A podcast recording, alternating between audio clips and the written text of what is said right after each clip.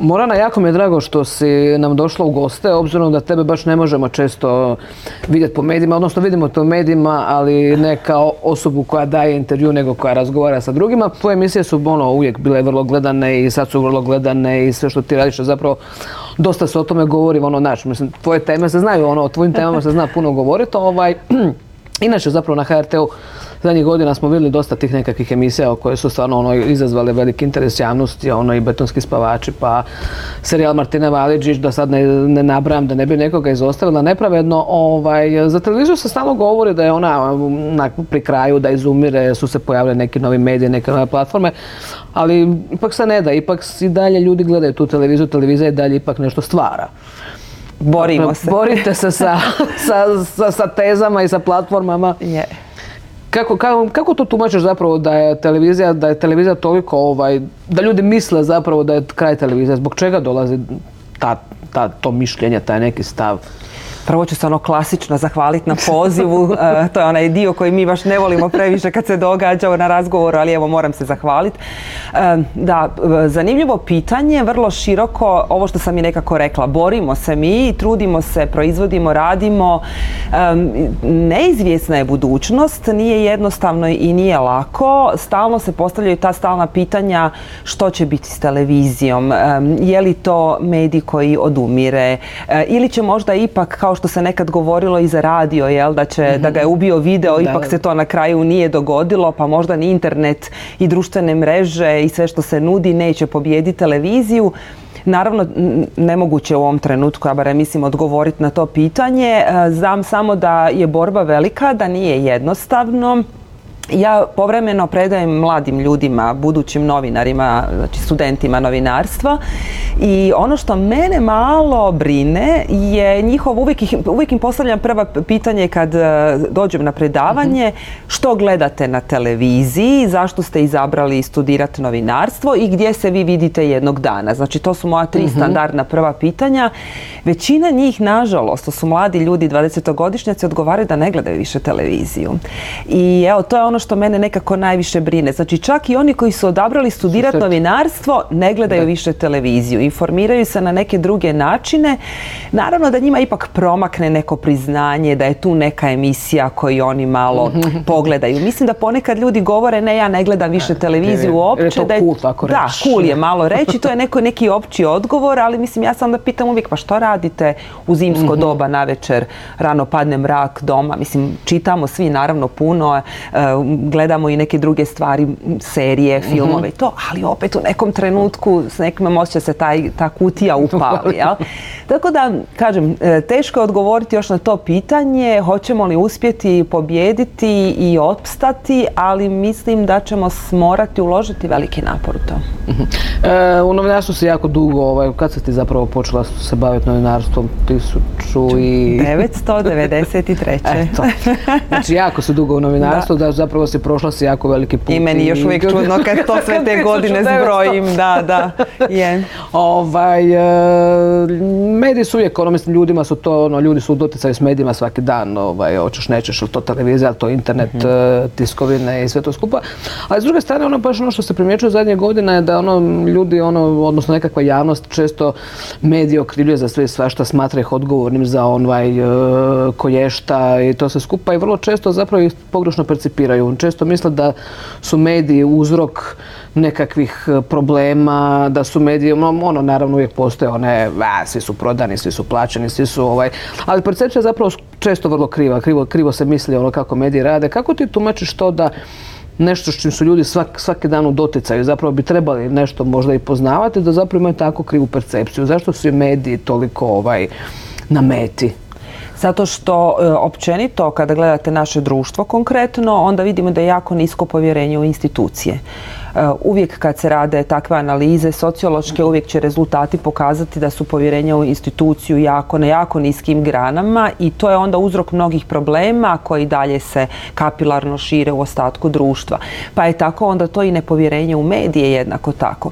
Sad, e, naravno da sa tom, e, tim račvanjem, sa jako velikom brojem novih kanala do kojih informacije dolaze do ljudi, ja nekako mislim da je logično da je nastalo to neko propitivanje i da su počeli ti različiti, različite poruke se čuti, eto mnoge koje govore protiv medija, mhm. ali ono što ja nekako uvijek volim i osobno kad radim svoj posao i kad dođe nekakva kritika do mene, ne pitam se i ne tražim opravdanje zašto je to došlo tako, nego stvarno pokušam promisliti a zašto netko tu kritiku meni daje? I sad ja bih rađe voljela da mi malo u medijima sami promislimo kolika je naša odgovornost u svemu mhm. tome, da smo mi doista doveli ljude do toga da oni kažu ma pusti i svašta govore, ne vjerujemo više. Ja mislim da smo i mi jednim dobrim dijelom za to odgovorni. I ne možemo tu odgovornost e, maknuti sa sebe. Naravno, nikad ne možemo generalno govoriti. Ta opća mjesta su uvijek najgora i najopasnija. I uvijek što volim reći, naravno ima sjajnih primjera u našem novinarstvu, ljudi koji se stvarno bore, koji odlično rade svoj posao, a nisu ni prepoznati. To je ono što je mhm. najtužnije od svega. Obično se o tim ljudima najmanje govori, više se govori o svim ovim drugim nekim lošim primjerima, ali jedan dio odgovornosti svakako i na nama da smo, da su, a opet kad, kad, kad to je jako široka tema, kad vidimo kako je život postao neizvjestan, kako svi na kraju dana moramo platiti neke račune, račune. Svi živimo od nekih novaca koji se moraju zaraditi, tako i u medijima. Tako da nije nimalo to jednostavna priča i da više slojna je, različite su stvari do toga dovele, ali ja nekako i dalje živim možda malo u tom nekom utopijskom i možda malo uvjerenju da ako bi mi svi stvarno radili najbolje moguće novinarstvo, najbolje moguće televizije, portale, novine, radija da bi onda i povjerenje bilo veće. Mhm. Dobro, iako isto istovremeno se zapravo mediji mijenjaju neke stvari, ako ništa drugo otkrivaju se nekakve afere, pomaže se ja, apsolutno. to samo što sam rekla. Da, pomaže, pomaže se ljudima, ono, mislim, ljudi najčešće zapravo kad imaju neki problem prvo nazovu medije, neće nazvat mamu, tatu ili neku instituciju koja će mu riješiti problem. E, ali će onda zaboravi da su mediji bili ti koji su im pomogli. Da, to je ono što malo se zaboravi nakon toga i zaboravi se da često su mediji otkrili neke afere, da za mnoge stvari ovom društvu koji su danas ipak bolje su zaslužni mediji. Ja samo mislim da bismo mi toga mogli raditi još više. Iz ove budućnosti o kojoj smo pričali, koja je tako neizvjesna, bojim se da tu našu ulogu nekako sve više stavlja po strani.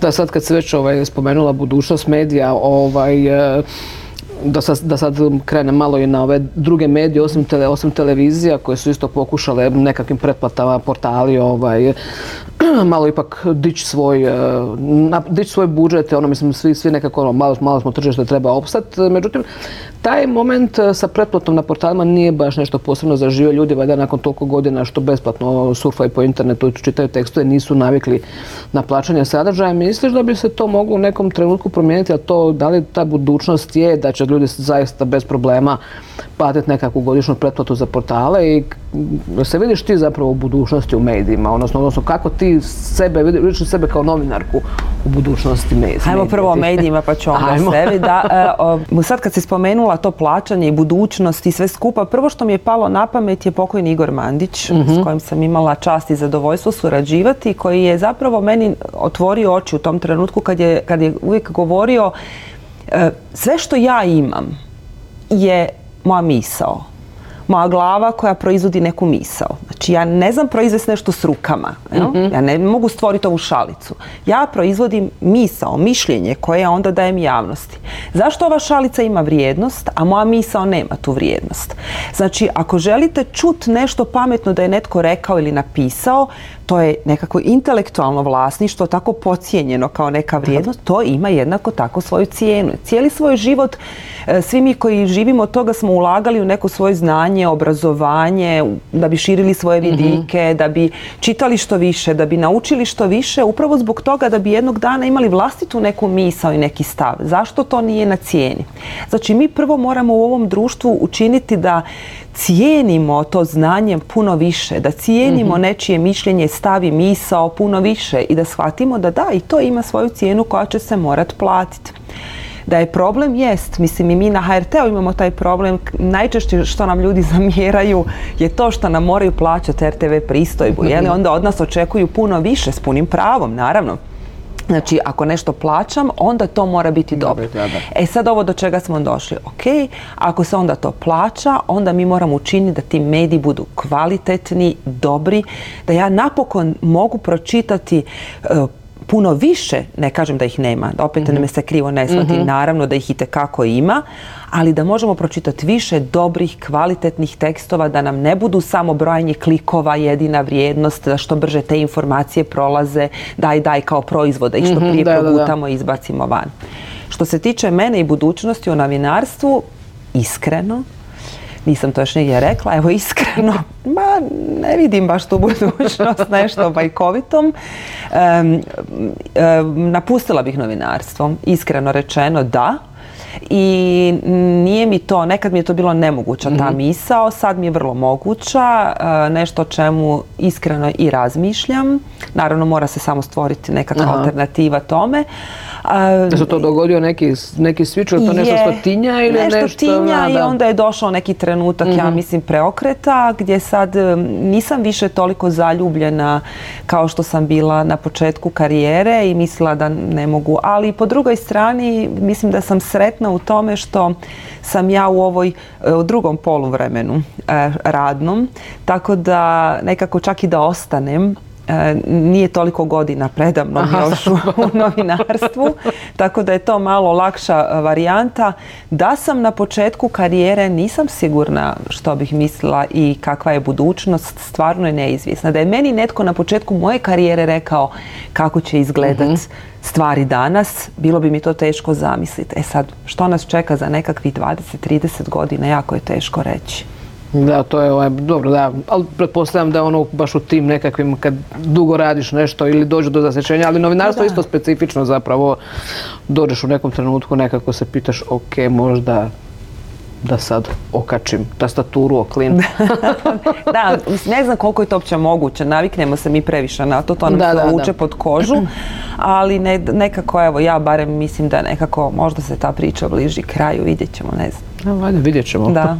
ovaj, e, jedan od naših gostiju, Nebojša Sljepčević, nam je rekao da njemu zapravo, kao on radi dokumentarce, da mu nije teško naći sugovornike, da ljudi zapravo vole kad ih se pita što misle, ovaj, vole reći šta im je na, umu. Ovaj, kako ti nalaziš sugovornike za svoje emisije? Koliko ti je teško zapravo ih, na, ajmo reći, nagovoriti, dovesti ih u emisiju? Ko, ko su ti ljudi ko, ne, ne mora naravno biti poimenca, ali ti, ti, ti- te nekakve kategorije ljudi koji se rado odazivaju, neki koji ne bi nikad, neki koji bi se sami pozvali da mogu. E sad, da ne, ne zvučim neskromno, ali e, moram priznati da nemam problema, e, n- sa nago- ne moram nagovarati ljude i to mi je nešto što mi je, evo to je ljepota tog posla, s jedne strane mi to bude malo iznenađenje, a s druge strane mi malo i godi. Drago mi je kad nazovem ljude, emisija ne ide dugo, ovo je tek druga sezona, u prvoj sezoni je išla svaka dva tjedna, sad tek ide svaki tjedan. I kad nazovem neke ljude za koje mislim, ma odbit će me 100%, nema šanse, ne dolaze na onu, ne daju nikakve razgovore, nije mi se to dogodilo, stvarno ljudi pristanu i ja budem malo iznenađena i onda nekako kad promišljam o tome sam shvatila u čemu je stvar. E, kad je riječ o ozbiljnom razgovoru i kad je riječ o ozbiljnim temama, ljudi će pristati i mislim da je to ono što mi, i to mi je najgore od svega, podcjenjujemo vlastitu publiku. Mi podcjenjujemo stalno ljude sa tezom da ljude to ne zanima. Nije istina. Uvijek se trebamo pitati kakav mi njima sadržaj nudimo. Znači ne možete vi doći na švedski stol ako nema neke ponude pa ne možete onda ni izabrati. Ako im nudite dobre, kvalitetne, ozbiljne i pametne stvari uzet će to ljudi. Nije istina da to publiku ne zanima. Evo, meni moje radno iskustvo cijelo vrijeme govori da ako radite ozbiljne stvari da ljude to doista zanima. Tako da, s te strane nemam ni problem s gostima, moram priznat. Postoji samo jedna osoba koja me nije odbila, ali malo sam na čekanju, neću reći tko je, znači ona ako ovo bude gledala, ali za koju se nadam da će se taj razgovor ipak realizirati. Znači nisam dobila odbijenicu, Aha, nego samo molbu nije. da se još malo pričeka pravi trenutak. Ali kad zazovem ljude stvarno nemam problema i mislim da ih imam, imam nekako velik za sad popis tih svojih potencijalnih sugovornika koje još planiram. Da, tako da, da. Malo prije si baš pomenula to zapravo da ljudi vole taj ozbiljan sadržaj, to, a zapravo s- cijelo vrijeme vlada teza da je nemoj to je preozbiljno ljudima, ljudi to neće čitati, neće gledati, ono preozbiljno. Kako zapravo vidiš tu, tu razliku između onoga što ajmo reći neki šef misli da se neće gledati, a zapravo to se u konačnici gleda, mislim, ljudi vole pogledati nešto pametno. Otkud ta ideja da Ne znam, to je moja bitka od prvog dana. Da ljudi ne žele osjećaj. Da, čut nešto. Stalno dokazivanje i ja, ja sam dugo radila u redakciji vanjske politike. Bavila sam se vanjskom politikom, isto je bila tad stalno teza kao, ma ljude to ne zanima. Nije istina. Ja Mm. svaki put kad dođem u neko društvo, ljudi postavljaju pitanja koje se tiču događaja u svijetu, koji Mhm, se tiču vanjske politike. Pa mislim, kako mislite ljude to ne zanima? Zanima ih, nego mi njima taj sadržaj ne nudimo, pa ga onda oni ne mogu naprosto ni vidjeti. Ja doista mislim da mi vrlo često podcjenjujemo našu publiku i da to nije u redu, da trebamo ljudima nuditi i bolje i kvalitetnije i ozbiljnije sadržaje i da će oni to i tekako gledati. Tako da moje iskustvo govori suprotno. Evo ta brzina kojom je ova emisija zaživjela i postala nekako Mhm. prepoznata, ja sam moram priznati sa svojom ekipom ostala malo čak i iznenađena. Jer obično na televiziji treba neko Treba vrijeme neko. da emisija oživi naprosto, jel da je ljudi ali su je nekako tako rado prigrlili vrlo brzo, tako da sam jako zadovoljna s te strane. Bravo, treba, čestitam. Hvala.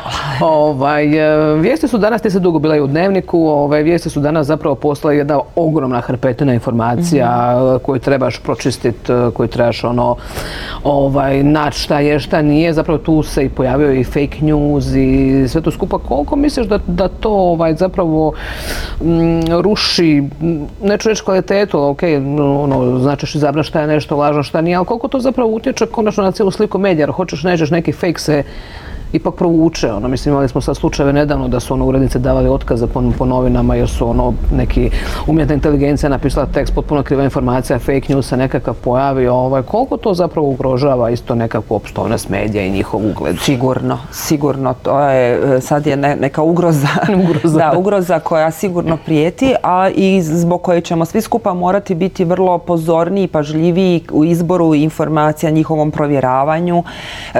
Ja sam se m, prije nekog vremena već suočila s tim kad je bilo arapsko proljeće, pa se zapravo su se pojavila sila e, različitih video uradaka po tim društvenim mrežama i raznim kanalima i onda se upravo to postavilo pitanje e, kako znati je li neki video koji vidite točan, je li Da, to da. vjerodostojno ili je to netko napravio da bi plasirao neku svoju informaciju, propagandu i tako dalje. Tako da će sigurno biti sve izazovnije i sve teže, pogotovo u ovako turbulentnom svijetu u kojem mi trenutačno živimo.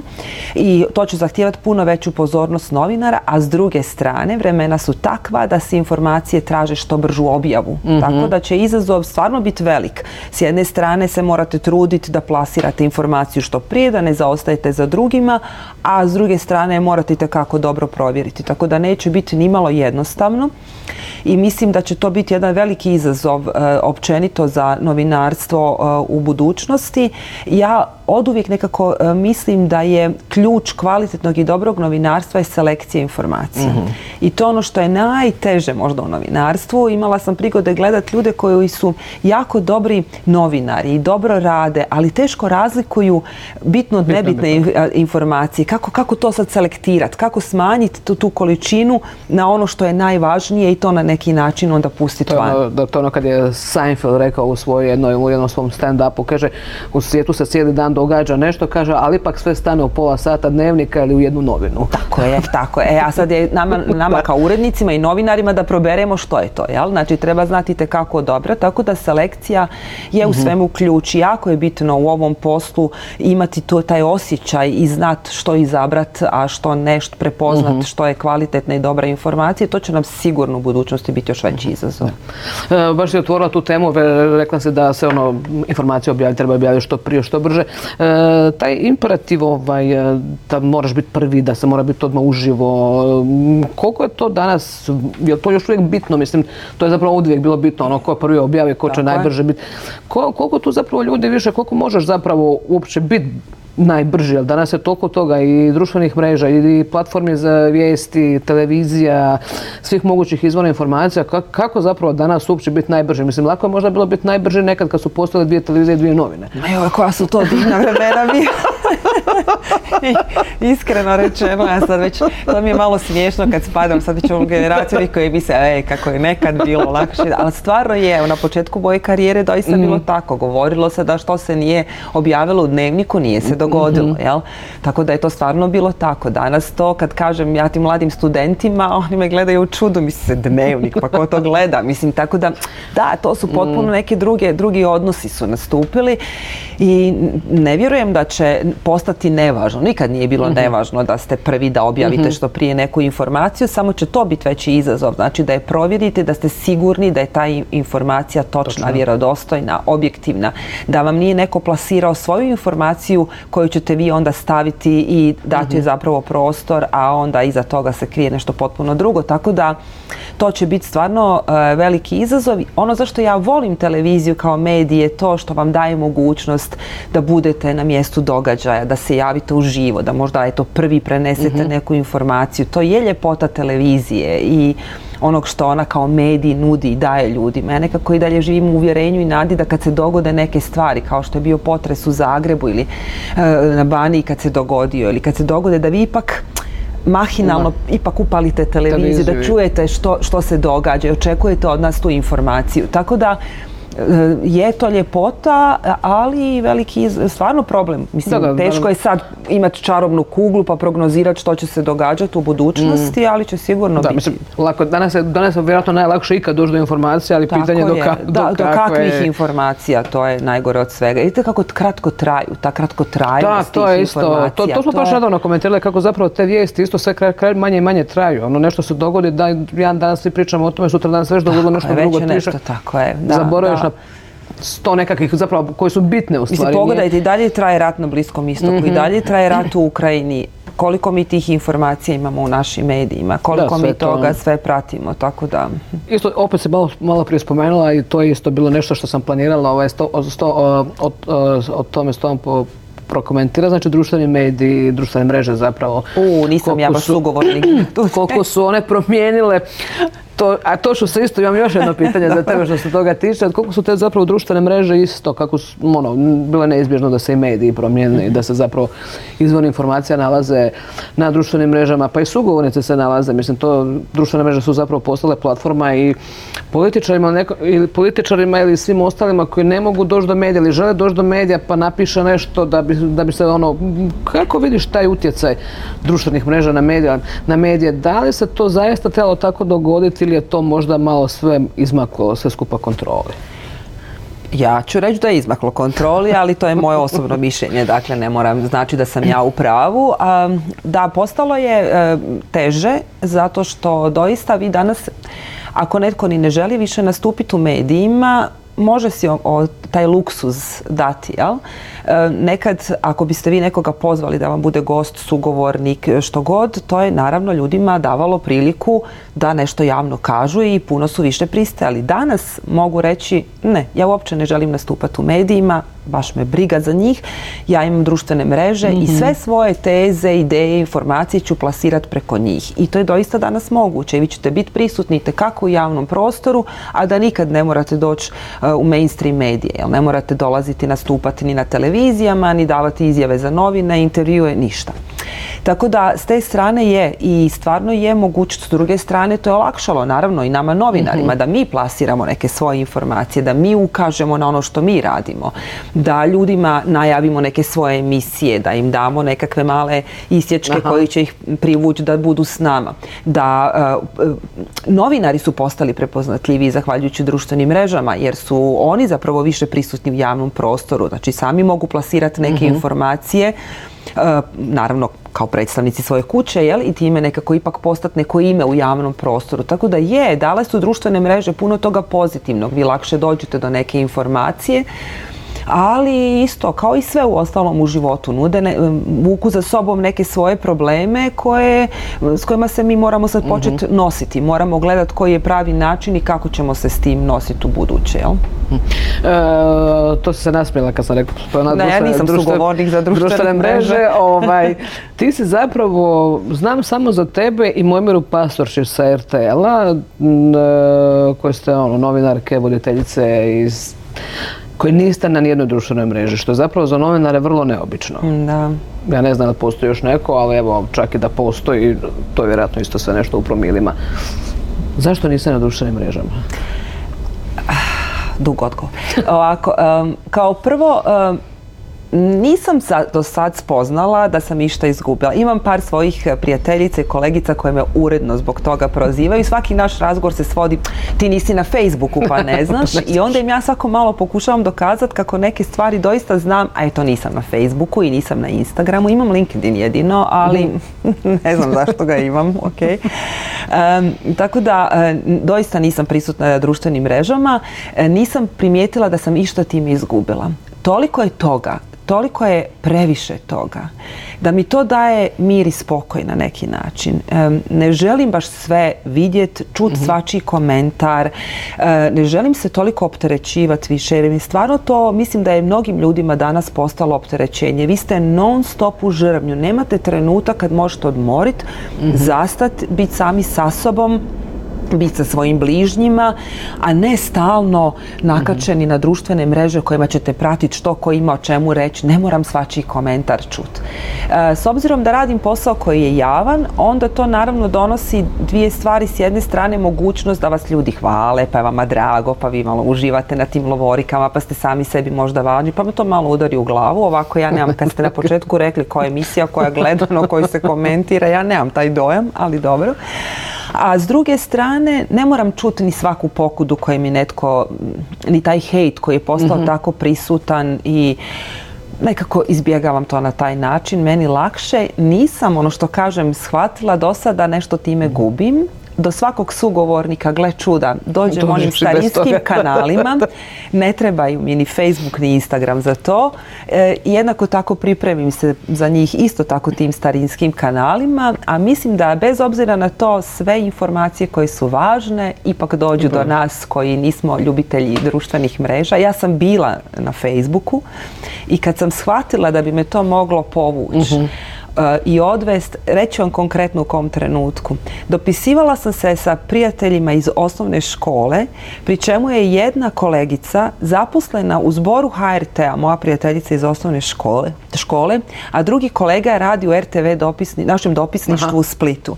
I kad sam ja shvatila da ja s njima se dopisujem preko Facebooka, umjesto da sjednem, pogledam ih u oči i popijem kavu, rekla sam pa ovo nije to, ne, naprosto ne želim. Ne, želim drugim ljudima dati alibi da kažu pa čuli smo se, nismo se čuli. Mhm. Sjedimo na kavu ili na čašu vode u krajnjem slučaju, ali ono da razgovaramo i komuniciramo, a ne da se ja tu dopisujem cijelo vrijeme. I tad sam se odlučila i ispisala s Facebooka. Dobro, to je legit, legit, to je dosta opravdano.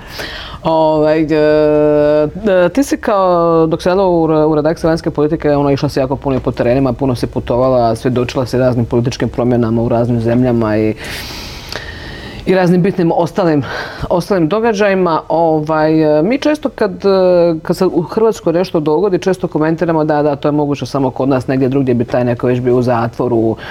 E, e, čini se, čini se tebi da, se, da mi možda malo precjenjujemo druge zemlje? Da li je stvarno, ono, da li smo mi zaista najgori ovaj, u, u, u svemu?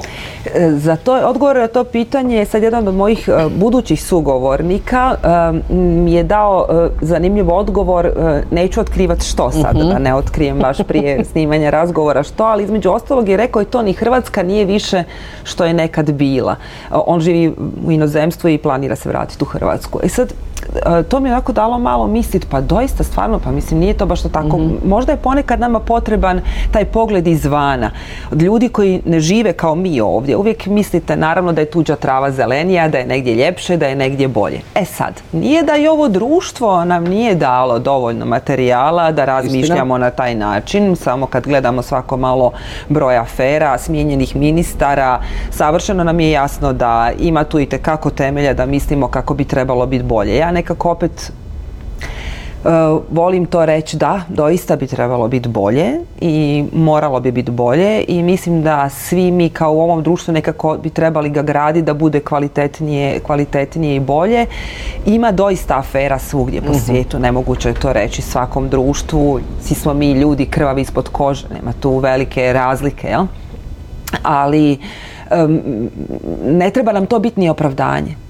Pa u ostalom što i da je negdje gore i mhm. naravno da je, ali šta nam je to opravdanje? Pa ajmo gledati one koji su bolji od nas pa da budemo i mi kao oni. Nekako mi je to draže perspektiva gledanja Mhm, na nego- stvari. Da, mislim, ajmo se truditi biti bolji, a ne se ono reći pa da ima i onih koji su iza nas. Mislim, em, m, ima, do- ima, ali ipak kažem što sam rekla, tih afera možda čak i malo previše, moglo bi biti malo, malo manje, pa bismo i mi možda bili nekako pozitivniji, ali s jedne strane vidim i tu malu odgovornost nas medija, koji smo mi možda ljudima jednako tako stalno u zadnje vrijeme nametali te stalno ružne teme, sve je crno, sve je loše, nema perspektive, nema optimizma, ponekad i mi malo ga pretjeramo u tome i mislim da smo donekle stvorili odgovorni, a pričali smo na početku, mislim odgovornost je uvijek ključna riječ, malo odgovorni za tu cijelu situaciju, da smo e, dali ljudima, samo iznosimo loše primjere, mi ne dajemo dobre, mi ne kažemo što se nešto pozitivno i dobro se- dogodilo, nego stalno samo ono što je najgore i najcrnje. E, pogledajte doista šta je zadnje vrijeme se događa sa tim dnevnicima. Mi stalno s nekim crnim kronikama otvaramo e, te informativne emisije, tako da doista to je jedan problem da je stvorilo atmosferu u društvu takvom da se stvari možda doživljavaju i lošije nego što one realno jesu. Ali uvijek može bolje. Uvijek može Uvijek može bolje. E, ono što je kod nas isto još jedna stvar dosta izražena, ovaj, mislim, e, Hrvatska je kroz zadnja dva, tri desetljeća zaista prošla kroz brojne promjene i ušli smo u Europsku uniju, promijenili smo valutu, ušli smo u Schengen, ljudi dolaze iz, drugih zemalja živjeti kod nas, ali mi se konstantno zapravo borimo s tim nekim avetima prošlosti. Ono, stalno su nam Jugoslavija, komunizam, stalno te teme nekako vraćamo u fokus, iako je zapravo ono, svijet otišao naprijed, e, ne znam, ono, privatne firme lete, lete u svemir, e, znači ono, umjetna inteligencija se razvila do te mjere da više ono, nisi siguran, ono, ćeš imati sutra posao ili nećeš, ali mi konstantno imamo tu nekakvu potrebu ovaj, se vraćati na te stvari koje iz prošlosti i uvijek zapravo, ono što je zapravo zanimljivo, padne na plodno tlo. Znači, kad čim spomeneš e, Tita, Jugoslaviju, komunizam, to se razbukta sve, to je ovaj, ko da si ono, ko da je vulkan erumpirao. Kako tumačiš to naše, to da, da se naprosto ne možemo otarasiti ovaj, tih, tih priča? E, Nešto što sam lijepo u odgovoru na to pitanje čula u zadnje vrijeme, samo mala digresija prije toga. Vidim da sam stvarno doista e, sociolog e, Ozren Žunec mi je nedavno rekao da u razgovorima žene puno više citiraju druge autore, muškarci govore kao da su to njihove originalne misli i sad doista vidim da je u pravu. Znači sad ću ja Ovo je već, citi- da, već drugi, treći da, put. da, sad ću ja citirati jednako tako Slobodana Šnajdera koji je nešto stvarno rekao što, s čim sam se jako složila, jako mi se to dopalo. Mi naprosto ne znamo baratati s našom prošlošću. Nismo znali je pravilno sagledat e, i kao što on kaže već jednom sahraniti. Mi se stalno k njom vraćamo zato što stalno prikrivamo neke segmente ili e, ih stavljamo pod tepih pa o tome ne želimo razgovarati ili ih pretjerano ističemo. Mi kao da stvarno to ne znamo baratati našom prošlošću. Mislim da je to odlično na neki način formulirao i kad to jedanput uspijemo napraviti, kad pogledamo tu našu prošlost u oči i ono što je u njoj dobro i ono što je u njoj loše, kad, ne, kad prestanemo stvari gledati crno-bijelo i kad shvatimo da su sive nijanse puno prisutnije u svemu, znači u bilo koje, Da, i da. da kad pokušamo razumjeti zašto su naši preci u određenom trenutku se ponašali na određeni način. Zato što su morali tako. Ma nije sve stvar bila ni njihove osobne odluke. Nekad je ponekad ste, ono, znate kako se kaže, otišli ste s vojskom koja je kraj vas prošla. Tako da, e, kad mi to uspijemo malo sagledati, razmisliti o tome realno, racionalno, bez ikakvih velikih strasti, bez ikakvih velikih optužbi na račun jednih drugih, mislim da će nam biti jednostavno lakše. Da ćemo tu prošlost uspjeti ostaviti za sebe i napokon pogledati u svijetlu budućnost. Jel? E, ovo što je sad cijela ova priča koju smo mi prethodno izložili, znači i društvene mreže i mogućnost da svako u javni prostor plasira svoju informaciju, kaže apsolutno sve što želi, je stvorilo dodatno pritisak u ovoj temi E, i e, vi ste sad malo i nesigurni kad o nečemu govorite. Zato nekad ste bez problema nastupili na televiziji, pa drugi dan će neko na kavi komentirati to što ste vi rekli. Ali u ovom vašem podcastu vjerojatno će biti hrpa komentara na račun onoga što smo mi rekli. Jel? Da, da. Tako da je ljudima tu malo i nezgodnije sad izlaziti javno i govoriti o nekim stvarima jer ne znate na kakvu će to reakciju reakciju naići pa kažete ma šta to meni uopće treba bolje Da, da, da, ne se- ne se sjedim, da šutim i da ne govorim o tome. A to su sve te stvari koje nama sad otežavaju neke kvalitetne, dobre javne rasprave koje ja nekako zazivam. Mislim da nam ih stalno nedostaje u ovom društvu, da bi o nekim temama trebali otvorenije, iskrenije i bolje razgovarati i da bi nam onda bilo lakše i to nošenje s prošlošću i pogled u budućnost. Da, sad ću ja citirati jednog kolegu kako je Boris Raša to uvijek voli reći da je Tito prilično živa, ži, živ obzirom na to da je umro prije 40 godina. Tako je, točno, da, da, je, je. Ehm, dobro, ajde nada, ajmo se nada da ćemo u budućnosti malo manje pričati o prošlosti i da ćemo se promijeniti na bolje, da ćemo se uspoređivati sa zemljama koje su bolje od nas, a ne lošije. Ehm, pa da i zaključimo da, da nam za kraj kažeš nešto dobro. Što čitaš, što gledaš? Daj nam neku dobru preporuku. Sad ovako, kad smo kod tog čitanja, ja sad čitam po službenoj dužnosti, da to tako kažem, znači uglavnom čitam autore i ljude e, s kojima planiram razgovore, ali e, evo već spomenuti Slobodan Schneider i njegova knjiga Anđeo nestajanja je nešto što bi preporučila svima koja je to povijest zanima i prošlost ta tema, mislim da je odlična i da i kako je se isplati pročitati. Vidimo ovdje i Kristijana Novaka, slučaj vlastite pogibelji, također jedan odličan roman koji sam s guštom e, pročitala. E, ono što sam sad nedavno čitala je jedna velika studija i knjiga, ali isto svakome koga zanima prošlost e, preporučam od profesora Ozrena Žuneca, Gutaljinščik, Pasternak, Magbet i logika Staljinove apsolutne diktature. Jako zanimljivo, je to tako štivo i knjiga, a trenutačno, baš sad u ovom trenutku, jučer danas, čitam e, roman Sama od Ivane Šojač. Tako da, evo, puno čitam i to je e, hvala mojoj kući što mi je dala da radim ovu emisiju jer me na, to ponovno natjeralo da puno čitam, što je odlično. Što se tiče gledanja, dosta i gledam, ali evo iskreno, ne znam sad što bih preporučila, što sam zadnji gledala da mi je bilo dobro, e, toliko toga čovjek nekako probavi danas, e, puno tih serija, filmova, sve se nekako nudi, a imam osjećaj da je sve to tako nekako potrošna roba. Dok gledam, dobro mi je, ali kad prođe, zaboravim da sam uopće gledala. Znam kako dišeš sam gledala, recimo, bilo mi, je, bilo mi je zanimljivo i dobro. Tako da, tu mi je preporuku puno Malo- teže, teže puno dati. teže, da, da, da, da, malo ipak je- pre, prekomercijalno je to sve postalo, previše je toga naprosto, da, ta onda tako čovjeku teško iz svega toga izvući nešto, izabrati i reći, e da, ovo je sjajno, sigurno će biti poslije krivo, sjetit ću se nečega, ali evo, Ali dobro. da. E, dobro, Morana, puno ti hvala što si došla ovaj, i što, smo, što se nam ovaj, dala dio svog vremena ovaj, e, za ovaj ugodan razgovor. Također. Puno sreće sa gostima, sa emisijom, sa komentarima. Hvala lijepa, sve isto mogu vratiti i uzvratiti dobre želje i hvala na pozivu i na interesu, evo bilo mi je, brzo je prošlo, bilo Brzo je je zanimljivo, to je uvijek najljepše kad sugovornik kaže, brzo je prošlo. ok, hvala ti. hvala.